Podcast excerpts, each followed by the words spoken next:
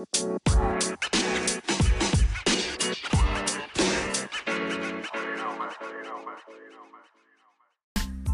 Assalamualaikum warahmatullahi wabarakatuh. Di episode kali ini kita bakalan bahas, bukan bahas sih, lebih ke ngobrolin soal corona yang sekarang lagi booming banget sih ya, lagi viral dan berdampak ke kita semua. Dan di kesempatan kali ini, kebetulan kita kedatangan tamu-tamu istimewa.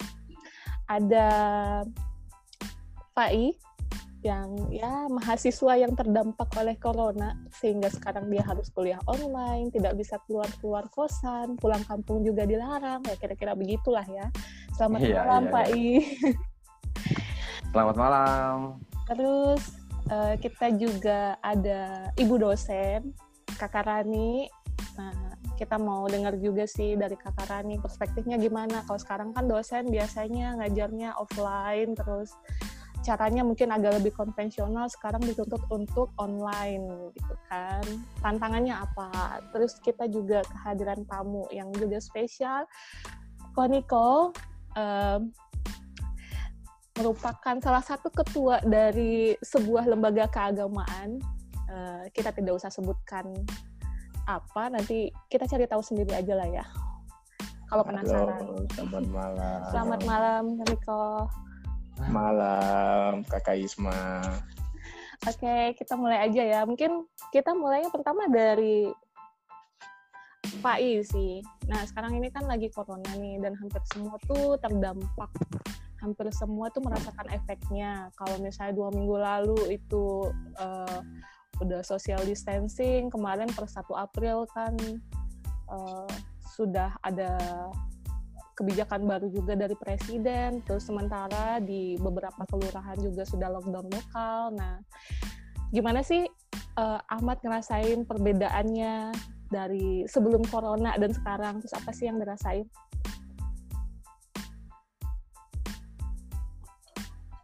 Ya, uh, sebelumnya terima kasih buat Kakak Isma yang uh, cukup apa ya, cukup alot dalam membawakan uh, apa menyampaikan dan mengarahkan mahasiswa dan gap antara sebelum dan sekarang ini sebelum corona melanda. Dan saat corona melanda itu gapnya cukup apa ya cukup signifikan. Karena pertama yang saya nilai bahwa kuliah online itu tidak terlalu efektif. Tidak tidak terlalu efektif kemudian uh, apa ya, penyampaian dari dosen juga nggak terlalu kita tangkap. Dan yang kedua waktu untuk kita berkonsultasi sama pusat dalam khususnya dalam perspektif pendidikan itu tidak secara mendetail dan menyeluruh. Kenapa? Karena uh, seperti kami yang mahasiswa yang notabene tinggal di kos-kosan, yang makannya Senin Kamis, ya kan? Kayak puasa ya? Terus, ya? Gak, maksudnya istilahnya seperti itu ya kak. Istilahnya seperti itu kan. Terus kita tuh harus apa ya, membuka apa ya, membuka apa, jajanan kita itu yang disisipkan untuk uh, kuota internet ya kan? Itu kayak seakan-akan kita tuh oh, ilmunya nggak dapat malah kuotanya habis begitu. Jadi kebijakannya itu nggak menyeluruh sampai ke tingkat uh, mahasiswa. Karena kita juga nggak bisa pulang ya kan? Apalagi kayak saya yang merantau kan. Kita nggak bisa ke mana-mana. Sudah hampir dari di Universitas Indonesia itu udah dari tanggal 16 Maret udah dikarantina. Artinya udah di, di, diarahkan untuk uh, isolasi mandiri di rumah. Akhirnya kita nggak bisa aktivitas apa-apa. Terus kuliahnya via online kadang jaringannya lelet ya kan. Terus nggak ada apa ya nggak ada perhatian khusus dari dari pemerintah untuk uh, mahasiswa itu kalau juga yang membuat jaringannya jadi lebih susah ya? Maksudnya kalau di kampung-kampung kan biasanya jaringan lebih susah tuh dibanding di Jakarta. Iya, sebenarnya di, di karena gimana ya? Karena mungkin terlalu banyak konsumen terlalu banyak pemak apa yang memakai jaringan karena semuanya serba online akhirnya kayak kita tuh kayak berebut jaringan. Jadi kadang dosen sampaikan itu kayak suaranya putus-putus kan akhirnya itu nggak nggak terlalu paham juga terus dikasih tugas ya ya segitunya aja kayak gitu. Sih seperti itu sih keluhan dari yang kita rasakan sebagai mahasiswa. Mungkin gitu kak. Jadi nggak terlalu efektif ya? Nggak terlalu efektif sih kalau bagi saya. Kalau bimbingan sendiri gimana bimbingan? Kan Untuk... ada tuh meme bukan meme sih, semacam gerakan untuk orang meniadakan skripsi, meniadakan tugas akhir karena corona. Itu sepakat nggak, Fai? Kalau kalau aku sih kebetulan yang yang sekarangnya aku jalan itu kan aku mau uh, sebenarnya berdasarkan jadwal dari dari departemen dari departemen itu, itu bulan Maret tanggal 31 kemarin aku udah sidang sebenarnya kan tapi karena corona akhirnya ditunda takutnya saya gini kak kita harus uh, bayar uang semester lagi ya kan padahal tan kalau nggak ada corona atau nggak ada corona berarti kita tuh bisa nyelesain studi di sebelum akhir dari semester ini semester ini berakhir gitu jadi corona ini membuat uh, apa sih namanya target studi juga molor ya. Target penyelesaian studi. Tuh. Hmm, target studi juga molor. Hmm, oke. Okay. Kalau di Karani sendiri gimana nih Kak sebagai seorang tenaga pendidik, dosen, kira-kira efektif nggak sih uh, pembelajaran online yang ada sekarang itu? Terus gimana tuh kan keluhan mahasiswa yang ya ngerasa nggak terlalu efektif online-nya gitu. Uh, menurut lain uh, kalau misalnya pertanyaannya masalah efek, efektif atau tidak itu belum kita belum bisa membahas tentang kita belum jauh tentang pertanyaan membahas tentang itu.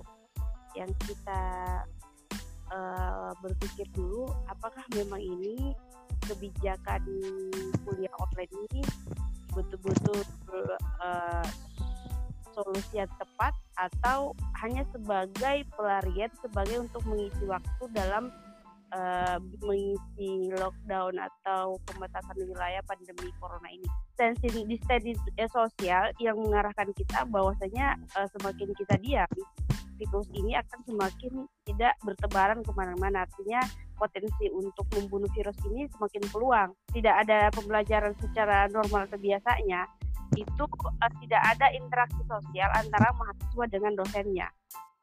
Nah, ini akan mengakibatkan kesenjangan sosial, baik kesenjangan sosial dan emosional antara dosen dan mahasiswa, sehingga uh, tidak ada saling interaktif di dalam ruangan. Ataupun misalnya kalau dalam ruangan online itu di, di dunia maya kan atau di di depan laptop gitu kan.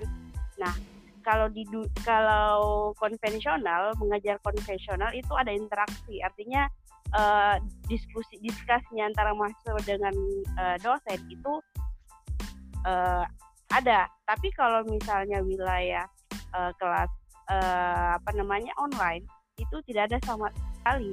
It's okay kalau kita mas kita uh, targetnya membangun atau meningkatkan meningkatkan intelektual mahasiswa oke okay, itu itu masuk dalam kategori kuliah online. Tetapi secara interaksi sosial itu tidak ada. Jadi dalam satu sisi ada feedback antara uh, pandemi corona ini di wilayah uh, akademisi kampus. Satu sisi positifnya dan negatifnya. Itu yang pertama. Yang kedua kalau persoalan efektif tidak efektifnya dalam dalam kacamata mahasiswa iya ini tidak efektif ya kan karena mahasiswa bukan bukan mengejar intelektual mahasiswa itu diajari eh, meskipun wilayah intelektual juga diajari tentang emosional. Bagaimana bisa beradaptasi dengan kelas-kelas eh, apa ma, eh, beradaptasi dengan dosen beradaptasi dengan pihak kampus beradaptasi dengan lingkungan sesama mahasiswa. Ini yang tidak ada di wilayah uh, kuliah-kuliah online itu jadi kalau keterikatan emosionalnya nggak terbangun gitu ya kan antara dosen dan mahasiswa. Iya, baik mahasiswa dengan mahasiswa, baik mahasiswa dengan dosen, dan baik mahasiswa dengan pihak kampus. kalau di wilayah interaksi sosial. Tapi kalau di satu sisi kita lihat kacamata dosen, ini me, me, apa uh, ini menjadi dilema juga bagi bagi pihak dosen. Dalam satu sisi kita dalam mengajar hanya mengajarkan secara intelektual. Misalnya kita uh, sharing nih kuliah online nih, terus kita mengajarkan secara intelektual. Itu bukan bukan efektif atau tidak tidak efektifnya suatu mata kuliah itu karena tidak ada diskus di dalamnya. Kalaupun ada diskus itu hanya sekedar formalitas. Kalau hmm. persoalan pembelajaran atau materi yang didapatkan mahasiswa, ya kan, di kelas online itu bisa jadi kan banyak alternatif. Misalnya mahasiswa mencari materinya di Google misalnya atau mencari di buku, ya kan? Itu kan masuk dalam alternatif di kelas online tapi ketika interaksi sosial itu dicari selain dari kuliah konvensional itu tidak didapat dari di online seperti itu. Nah ini menjadi dilema uh, apakah memang uh, sistem perkuliahan online ini uh, cukup efektif atau tidak bagi kalangan mahasiswa maupun dosen. Nah banyak beberapa banyak dosen yang tidak setuju akan hal ini dan banyak juga mungkin yang setuju untuk menghindari penyebaran virus seperti itu. Tapi di satu sisi uh, sistem kuliah online yang mungkin terjadi karena terpaksa oleh corona ini juga memaksa dosen untuk lebih melek teknologi ya, maksudnya apalagi dosen-dosen yang biasa ngajar secara konvensional yang kalau ya. sekarang kan dia harus melek teknologi mau tua mau muda pukul ya. rata semua kan? Iya. Nah, satu sisi juga kalau dalam negatifnya teknologi seperti itu, kita tidak bisa interaksi sosial. Tapi satu sisinya juga dalam dampak positifnya, itu kita uh, dipak, di, diwajibkan untuk harus melek teknologi. Misalnya kan banyak sekarang dosen-dosen yang dosen-dosen dosen-dosen yang secara intelektual dia matang, secara umur dia matang, tapi secara intelektual uh, teknologi dia kurang matang. Misalnya uh, kebanyak kalau dilihat dari kalkulasi dosen kemungkinan kebanyakan dosen yang zaman old daripada milenial ya.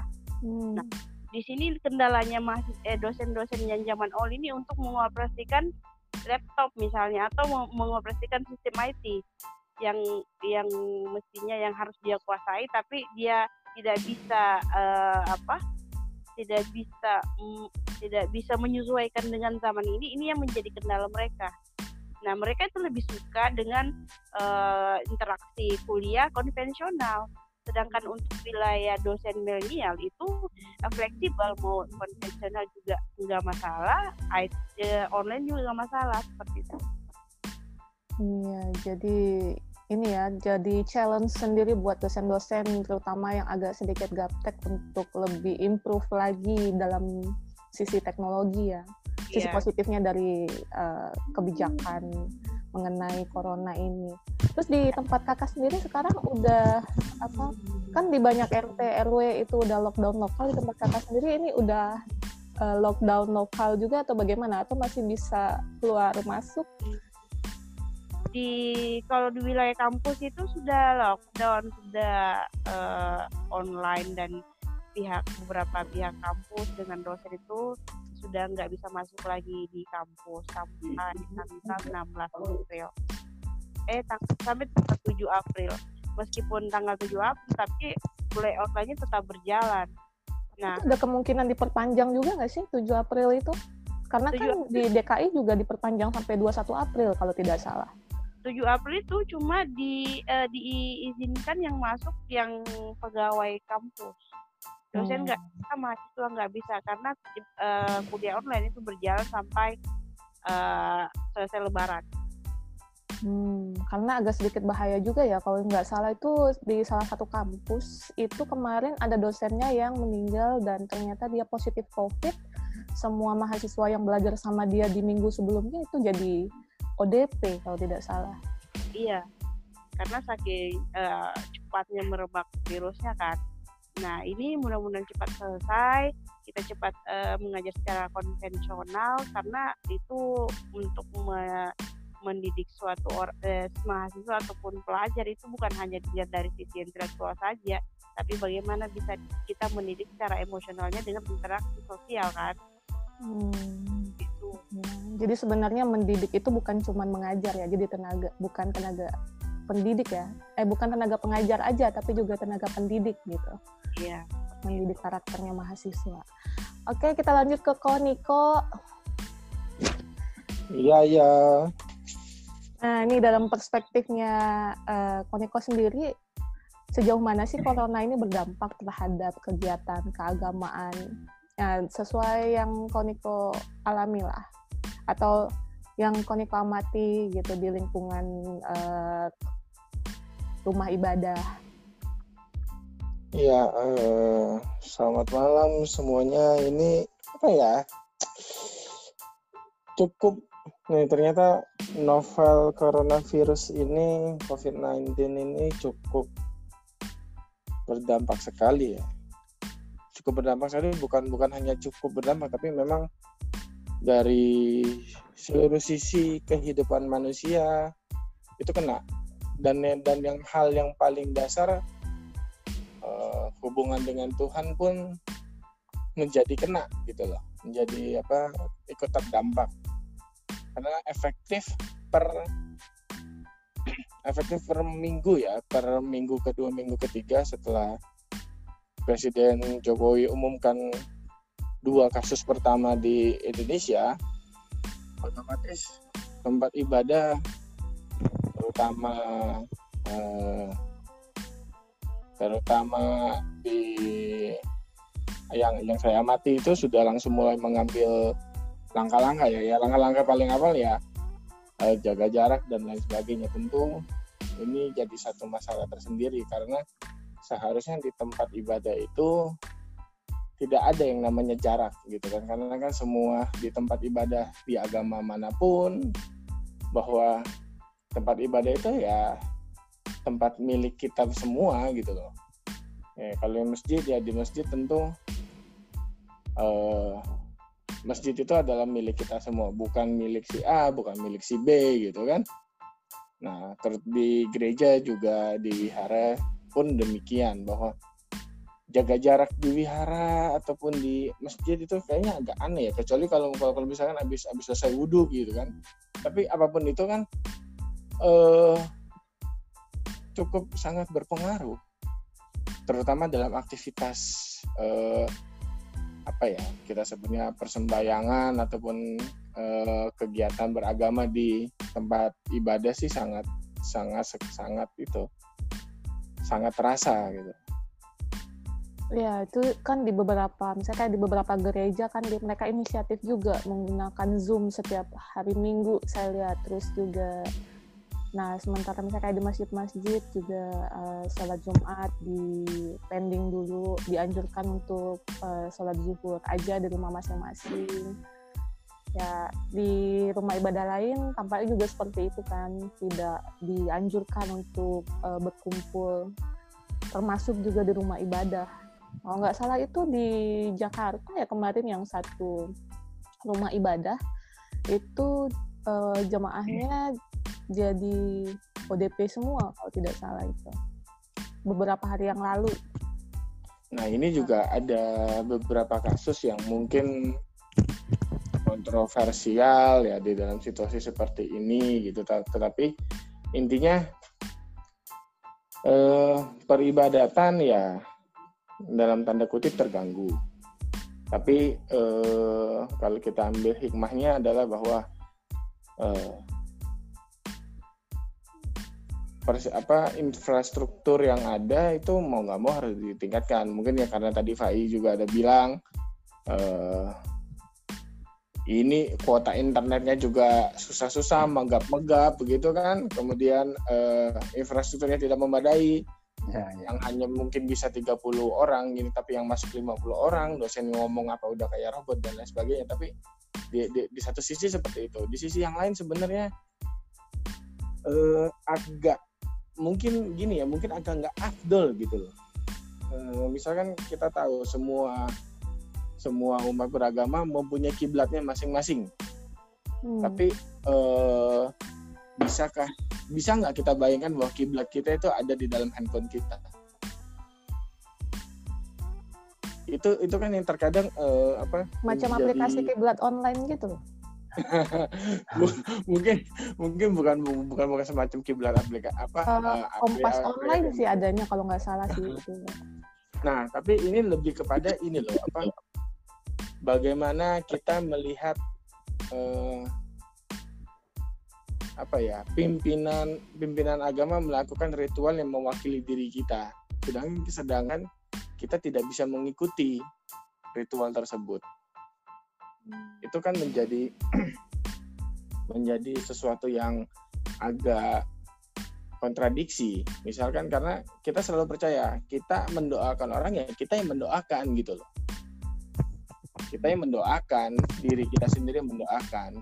Nah ada yang memimpin tetapi ya itu hanya apa ya pemimpin ya hanya memberikan jalan hanya menunjukkan jalan kita yang melaksanakan kan kurang lebih seperti itu.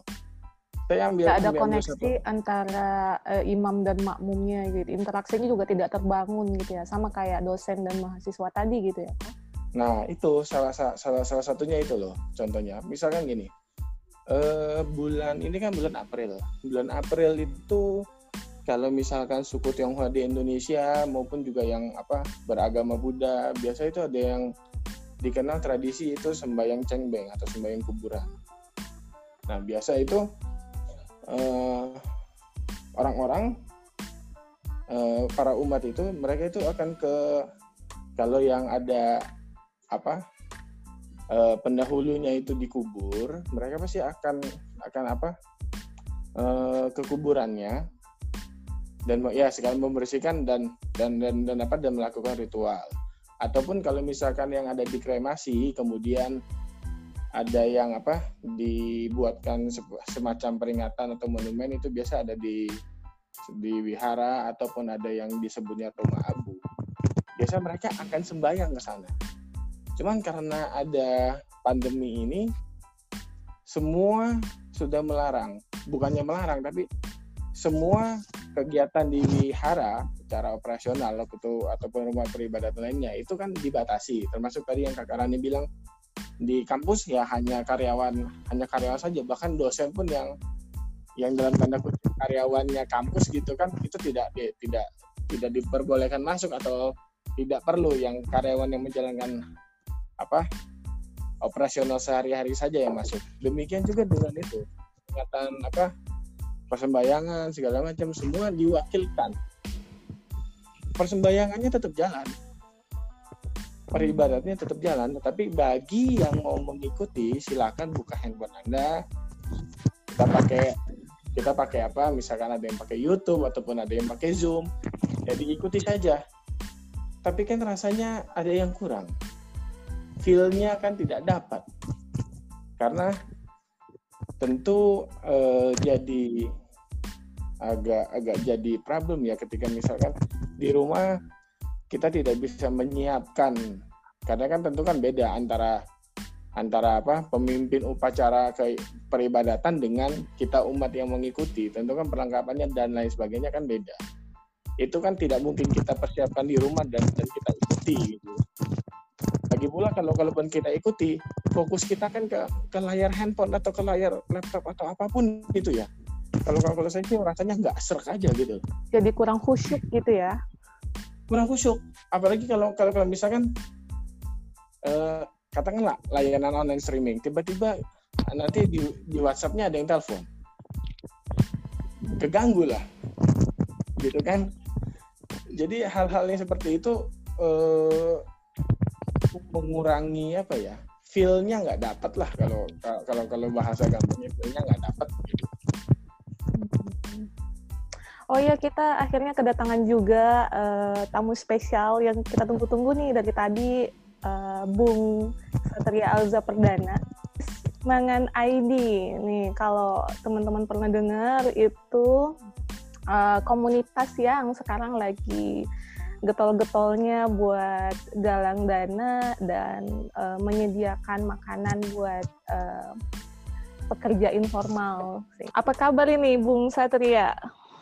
Alhamdulillah, baik-baik Yunda. Nih, kita mau dengar nih dari Bung Satria sendiri. Sekarang kan lagi getol-getolnya tuh galang da- galang dana dan eh, apa sih bikin gerakan untuk membantu memberikan makan siang terutama untuk pekerja sektor informal yang masih terpaksa harus keluar rumah itu apa sih yang melatar belakangnya dan uh, gimana sih perkembangannya sejauh ini silakan Bung Oke terima kasih Unda waktunya. Uh, sederhana aja sih karena kita lihat memang uh, pekerja sektor informal ini kan nggak bisa WFH lah ya karena mereka kan nggak ada gaji ya uh, bulanan gitu. Kalau nggak kerja ya nggak makan kan kayak gitu.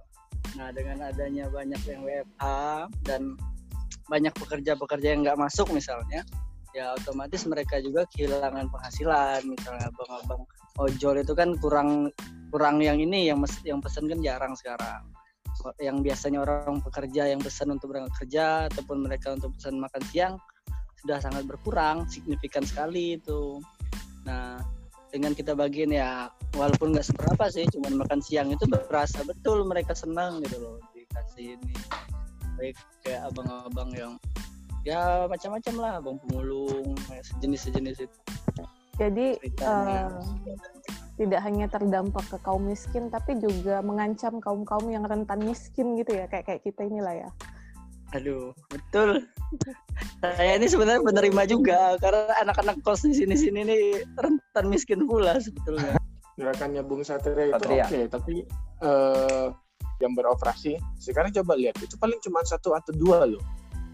Satu satu atau dua warung saja yang tetap buka. Permasalahannya yang tiga itu kenapa tutup? Banyak alasan. Karena ya itu sama tadi omsetnya turun segala macam gitu kan. Terus nggak ada yang beli karena nggak ada yang keluar. Karena mungkin juga ada yang sudah udahlah karena nggak usah ke mana-mana kan keluar rumah pun ya udah kita uh, kita stok bahan masakan gitu kan udah masak di rumah gitu dan dan lain sebagainya. Nah kalau kalau gerakan-gerakan ini kalau kalau bisa juga ya diikuti dengan oh ya udah misalkan kita satu hari misalkan seribu paket gitu kan seribu paketnya kita pecah aja pecah ke beberapa titik. Jadi setidaknya walaupun uh, apa jadi mem, membu apa membangun omset mereka walaupun tidak banyak sebetulnya. Kata-kata seperti itu gitu. Jadi mempunyai lebih itu juga berbagi terhadap yang terhadap yang nggak nggak nggak punya karena kalau berebut kita pasti kurang kalau berbagi itu pasti cukup kira-kira begitulah Ya, cuman kan kondisinya kayak itu kan kita mengandalkan ke dermawanan orang gitu ya, ke dermawanan orang untuk menyumbang. Biasanya ini ya, tapi mudah-mudahan sih enggak. Biasanya sih itu kan cuman kayak hangatnya di awal aja gitu loh. Kalau misalnya kondisi yang seperti ini masih berlanjut sampai ya katakanlah sampai lebaran misalnya. Itu kan nah. sedikit mengkhawatirkan juga itu. Nah, ini ini saya saya mau katakan dari perspektif yang tadi saya sudah katakan bahwa uh, kita berbagi bukan karena uh, kita tidak mempunyai vendor ataupun langganan yang bisa mengcover pesanan kita, tapi kita juga ini berbagi kepada warung-warung yang ada, entah warung warung warung nasi, warung nasi padang dan lain sebagainya, bahwa kita juga berbagi omset ke mereka bah dengan harapan oh ya mereka juga nantinya bisa berbagi. Jadi hmm. jangan iya jadi jangan uh, apa ya namanya? Jangan gini. berbagi, berbagi satu arah gitu ya maksudnya. Nah kita bagi walaupun sedikit uh, mungkin biasanya saling berbagi mungkin saling berbagi. berbaginya ke ya. pedagang pasar kali oh. uh, apa pun itu uh, bisa juga misalkan uh, kita kenal apa uh, biasa kan ini kan katanya uh, da dana terbatas gitu kan biasa makan di warteg kalau warteg itu tutup belum tentu orangnya nggak ada gitu orangnya ada cuman karena mereka biasa dapat omset sekian untuk tutup mereka berdagang seperti biasa omsetnya nggak nutup bisa aja kita tanyakan ke mereka. Mau nggak apa uh, bantu kita masak aja gitu. Bahan-bahan dari kita nanti kita kasih uh, sedikit upah untuk karena mereka masak untuk kita gitu loh. Nah kita kan berbagi.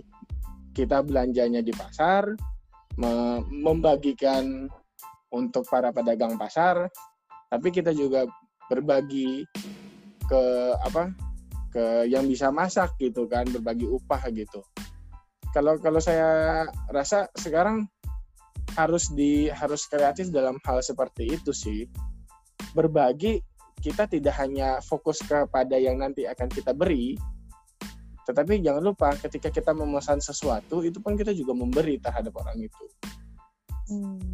jadi tidak tidak, tidak fokus kepada objek tapi kepada perantaranya pun kita juga harus eh, memikirkan Perhatian. bahwa Hmm. walaupun walaupun tidak banyak walaupun tidak banyak pasti gitu loh karena misalkan biasa kita 500 ya udah 100 100 100 gitu tapi setidaknya memperpanjang napas mereka juga dan dan kita membantu supaya eh, mereka juga bisa berbuat lebih Tapi ini kan kalau begini situasinya ya, misalnya kayak di beberapa daerah itu sudah lockdown lokal, yang eh, ojek juga tidak boleh masuk.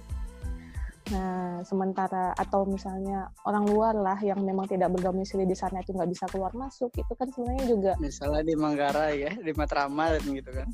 ya misalnya begitulah misalnya yang ya itu kan pada akhirnya juga kayak memutus atau me, apa sih namanya memperkecil peluang mereka untuk mendapatkan pemasukan apalagi pemasukan yang mengandalkan keramaian gitu Iya, nah yang kayak apalagi yang ini nih yang biasanya kayak ada pasar malam yang Hmm. setiap hari Sabtu atau setiap hari Minggu ada pasar malam sekarang kan otomatis nggak ada Iya, tentu kan kita nggak itu, tapi eh, mau tidak mau, yang penting ikhtiarnya itu loh. Tanya Ahmad sendiri selaku mahasiswa melihat kondisi yang ada sekarang ini harapannya apa? Saya tuh harapannya karena memang ber, beranjak apa ya beranjak dari tidak efektifnya pembelajaran dalam sistem sistem daring ini, yang saya harapkan itu ada cuma dua hal. Yang pertama sebagai dosen juga punya langkah strategis untuk melakukan pemetaan pemetaan apa ya pemetaan strategi untuk di media pembelajaran. Soalnya kalau seperti sekarang ini yang sedang dijalankan di seluruh Indonesia itu kan masih satu arah komunikasinya. Dosen saja yang menyampaikan nanti terakhir dikasih tugas dikirim softwarenya itu kan nggak efektif. Jadi kalau saya itu strategi untuk pembelajarannya juga cukup harus dipetakan agar cukup dan lebih strategis lagi dan yang kedua kalau bisa kalau bisa acara yang berupa seremonial seperti wisuda seperti ujian uh, seminar seminar proposal seminar draft itu bisa dijalankan secara online di seluruh kampus yang ada di Indonesia karena Tapi itu ada loh teman saya kemarin yang seminar proposalnya online karena Iya. corona. Maksud saya itu di seluruh Indonesia itu dijalankan secara apa ya secara menyeluruh. Jangan di satu kampus dijalankan terus di kampus lain tidak. Memang betul ini kebijakan yang diambil oleh pihak kampus. Tapi alangkah lebih bagusnya itu disamaratakan semua biar agenda apa jadwal akademisnya itu bisa sama. Kan eh, sayang juga kayak saya bilang awal tadi bahwa kalau virus ini masih panjang waktu kita untuk menyelesaikan studi sudah ada di ambang batas terus karena Mikirin lagi uang penunda- SPP. Ah, ah, penundaan itu akhirnya biaya pendidikan juga nimbung gitu Ya, ya, ya. ya. ya mungkin kalau saya dua itu aja sih yang harus di, di dipetakan sebagai eh, yang harus di apa ya yang saya harapkan sih sebenarnya sebagai seorang mahasiswa kayak gitu Hmm. Kalau Karani sendiri selaku dosen, eh apa sih eh, last last statementnya? Kalau misalnya saya selaku dosen yang tergolong ya dosen milenial lah ya. Iya, iya, iya. Masih milenial memang, masih muda kan? eh ibu ibu dosen ini masih muda ya Tidak, tidak, tidak, tidak. Bis- bisa lah kalau begitu Harapan kita ke depan semoga eh, pem- apa sistem pembelajaran online ini bukan sekedar sebagai eh, apa keputusan yang tetap berdasarkan dengan kondisi. Dan kalaupun juga ada perubahan zaman atau eh, kebutuhan zaman untuk misalnya sistemnya dirubah sebagai online ada eh, ada sistem yang mengatur bagaimana bagaimana bagaimana sih inovasi atau kreativitas sistem online ini agar tidak ada yang dirugikan di dalamnya. Artinya eh, sistemnya dirubah secara inovasi sehingga mahasiswa juga bisa interaksi dengan dosen begitupun dengan sebaliknya. Ada feedback di dalam di dalamnya. Itu yang pertama. Yang kedua uh, semoga uh, pandemi ini cepat selesai dan kita bisa berinteraksi kepada mahasiswa secara emosional dan bisa menjalin silaturahmi kembali. Amin. Tuh, jadi jangan putus asa jadi mahasiswa itu, Faiz. Siap, siap, siap. ya, dari Koniko sendiri apa mungkin ada masukan atau ya apa sih saran-saran ya. buat kita atau harapan lah ke depan seperti apa? Jadi uh, ya hanya mengingatkan bahwa kita semua kan memang makhluk yang mempunyai Tuhan, tapi jangan sekali jangan sekali-sekali apa istilahnya Tuhan karena merasa punya Tuhan kita bisa merasa apa kita bisa merasa apa bisa berlaku seenaknya gitu bagaimanapun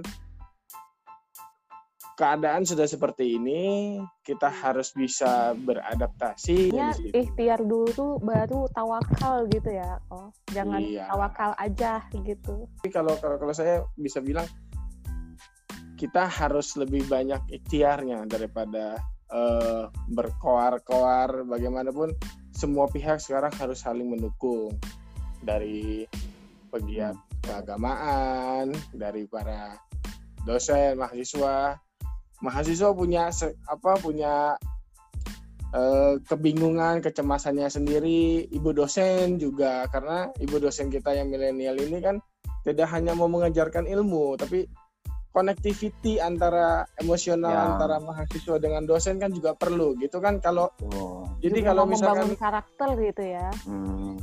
kalau kalau kalau saya pikir sih kalau dosen ini sih dia kalau mau cubit mahasiswanya gampang mahasiswanya kagak baper gitu kan Coba kalau tidak ada konektivitas emosi antara mahasiswa dengan dosennya, dikempleng dikit, wah diajak ribut dosennya. Kira-kira langsung gitu, dilaporin kan? ke polisi nanti. Nah, ini terakhir Bung Satria, mungkin oh. uh, ada harapan atau ya masukan sih buat kita semua. Nanti juga kita kalau boleh sih minta linknya, kita coba share juga di descriptionnya kita biar ya siapa tahu uh, ada yang tergerak hatinya untuk sama-sama menguatkan. Daftarin aja di kitabisa.com Bang siap, siap. Satria. Ya. Siap.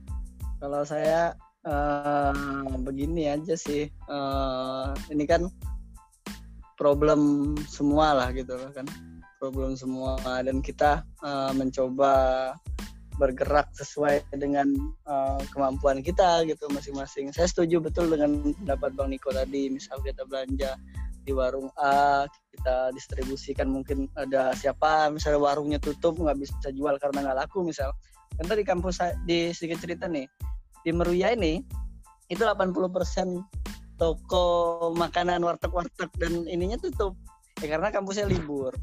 Ini kan berdampak langsung sebetulnya Nah, kalau misalnya punya dana lebih, misalnya punya sehari berapa kan bisa sebenarnya diberdayakan masyarakat sekitar yang tadinya berjualan nasi uduk atau nasi untuk makan siang kan bisa mereka yang bikinkan untuk dibagi misalkan. Tapi kalau hmm. kayak kita kita ini kan menganggur di kosan kan ada yang bisa masak dan yang sedikit kalau kita masak sendiri lebih banyak dapatnya kan bisa ngelakuin itu. Ini Bung Satria WFH-nya tiap hari atau shift-shiftan kan ada juga itu yang masuknya. Aku seminggu sekali masuk. Oh, masih masuk seminggu sekali. Masuk ya? seminggu sekali. Jadi ini kan teman-teman banyak yang kerja lah yang baru-baru kerja satu tahun dua tahun maksudnya masih uh, masih lajang gitu kan penghasilan mungkin cukup mereka kan uh, itulah yang teman-teman kita minta ya dua puluh ribu lima puluh ribu seratus dua ratus untuk patungan setiap hari untuk dibagikan ke teman-teman di sini yang alhamdulillah masya allah masya allah masya allah. Dan alhamdulillah berjalan sudah lima hari ini besok hari keenam Nah, karena Dan- keterbatasan ya kita 60 70 box aja sehari gitu. Hmm. Karena yang nyebar cukup kurang banyak, yang masak dapurnya kecil kan kayak gitu. Masya Allah. Oke, kayaknya eh, Siap, sampai siap. di sini dulu.